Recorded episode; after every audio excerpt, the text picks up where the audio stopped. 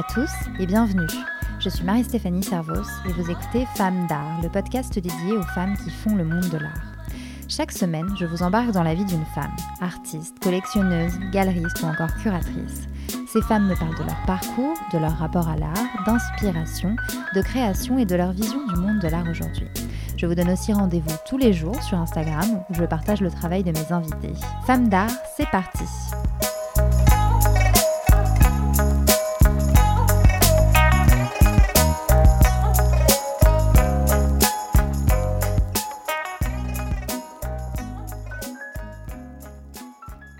vous aimez ce podcast, n'hésitez pas à lui mettre une note, un commentaire, à vous abonner sur votre plateforme préférée et surtout à le partager autour de vous. Vous le savez déjà, si vous êtes un auditeur ou une auditrice fidèle du podcast, toutes les trois semaines, je vous propose un format un peu plus court dans lequel je dresse le portrait d'une femme de l'histoire de l'art. Si vous découvrez ce format, sachez que vous avez déjà deux autres portraits à rattraper, celui de Suzanne Duchamp, c'est l'épisode 11, et celui de Dora Maar dans l'épisode 13. Cette semaine, j'ai décidé de vous parler non pas d'une femme, mais d'un collectif de femmes, que vous connaissez très certainement d'ailleurs, il s'agit des Guerrilla Girls. L'une des images les plus connues dont elles sont à l'origine est un détournement de la grande odalisque d'Ingres. On y voit une femme allongée, de dos, nue, dont la tête a été remplacée par celle d'un gorille. À côté, en très grosses lettres, une phrase questionne. Faut-il que les femmes soient nues pour entrer au Metropolitan Museum? Pour bien comprendre le travail de ce groupe d'artistes féministes, il faut remonter dans les années 80, en 1985 exactement. À l'époque, il y a au Musée d'art moderne de New York, le fameux MoMA, une exposition qui a vocation à dresser un panorama général des grandes tendances de l'art contemporain. L'expo s'appelle An International Survey of Painting and Sculpture littéralement un aperçu international de la peinture et de la sculpture. Alors oui, l'exposition est internationale, mais sur les 169 artistes présentés, seulement 13 sont des femmes. Vous imaginez bien qu'à partir de là, ça provoque un vrai mouvement de colère et de protestation euh, de la part des femmes artistes. Certaines d'entre elles se rassemblent même devant le musée pour protester, mais euh, personne ne réagit, ni le musée, ni le public.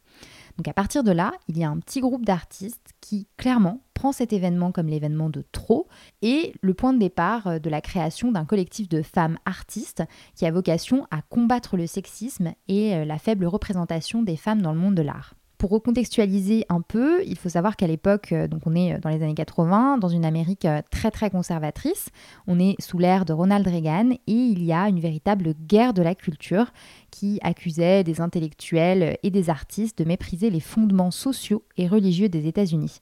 Donc autant vous dire que quand on est artiste, à cette époque, il est d'autant plus difficile de faire entendre sa voix. Donc l'objectif des Guerrilla Girls, c'est d'agir de façon très ciblée, rapide, à grande ampleur et de façon immédiate. Donc euh, c'est pour ça qu'elles vont choisir euh, au départ euh, d'agir dans la rue, où elles vont coller de façon sauvage des affiches, distribuer des tracts. Mais voilà, l'idée c'est d'agir à la façon d'une guérilla en fait. Alors il y a une particularité qu'on retrouve de partout euh, chez les Guerrilla Girls, c'est le fait qu'elles mettent un point d'honneur à délivrer leur message avec toujours beaucoup d'humour et d'ironie. Par exemple, euh, elles réalisent un tract qui liste très ironiquement bien sûr les avantages euh, les avantages à être une femme artiste.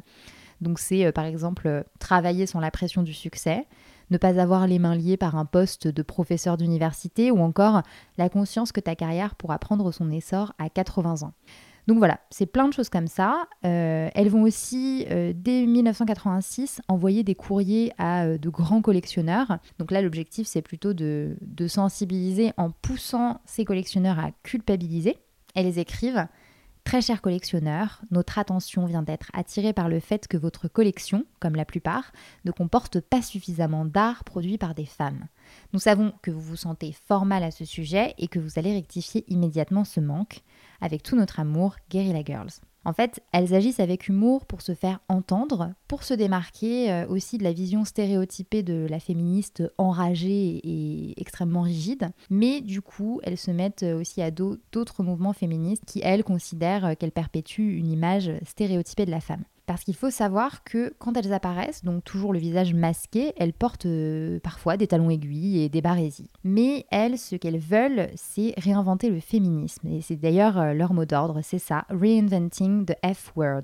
Donc je vous le disais, elles apparaissent tout le temps masquées. Et j'imagine que vous vous demandez pourquoi. Alors, d'une part, elles veulent rester anonymes, elles ne veulent pas que leur action euh, entrave leur carrière, mais elles veulent aussi qu'on se concentre exclusivement sur leur message et pas sur leur identité. Donc elles ne montrent jamais leur visage.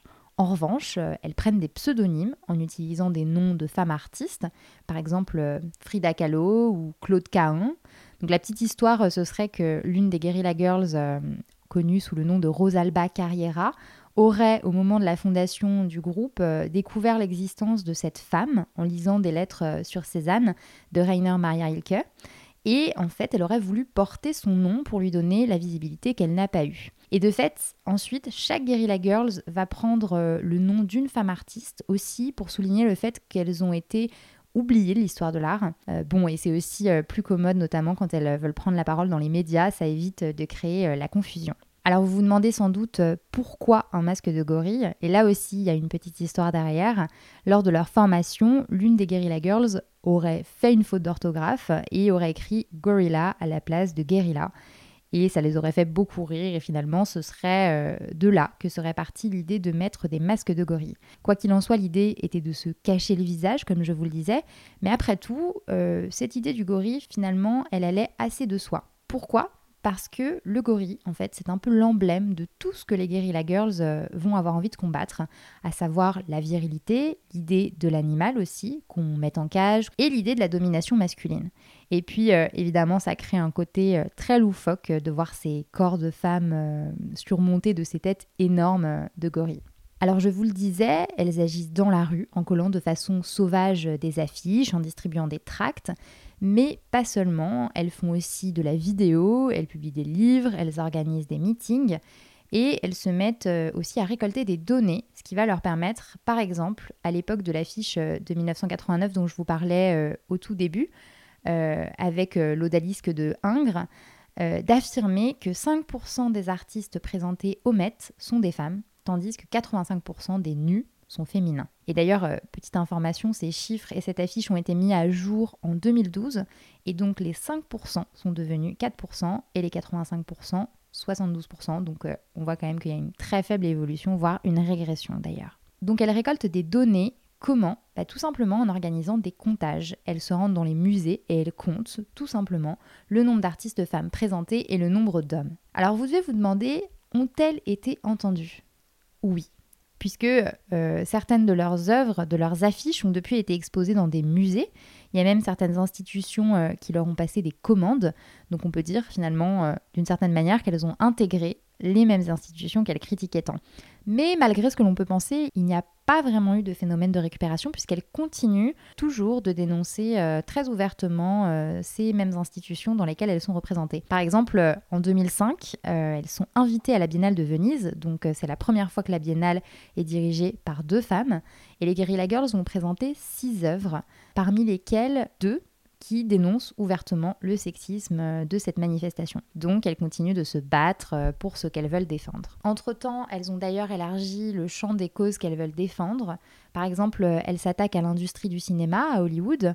Elles militent aussi à l'époque pour la légalisation de l'avortement, pour les droits des femmes et contre la guerre du Golfe. Elles se battent aussi pour qu'il y ait plus de minorités dans les musées, donc par exemple les artistes de couleur. Alors les Guerrilla Girls, depuis 2001, elles se sont scindées en plusieurs branches. Donc il y a les Guerrilla Girls Inc., les Guerrilla Girls Broadband, les Guerrilla Girls On Tour, et elles continuent toujours à lutter euh, pour défendre euh, les idéaux euh, qui, sont, qui sont les leurs. Et elles luttent notamment aujourd'hui contre la corruption dans le monde de l'art. Elles ne sont pas ouvertes aux hommes, donc il n'y a vraiment pas d'hommes, même si elles se sont posé la question notamment dans les années 90, mais ça n'a rien donné. Alors si vous vous dites comment adhérer aux Guerrilla Girls La réponse est assez floue, assez opaque, tout comme leur euh, nombre, tout comme euh, euh, qui elles sont tout simplement.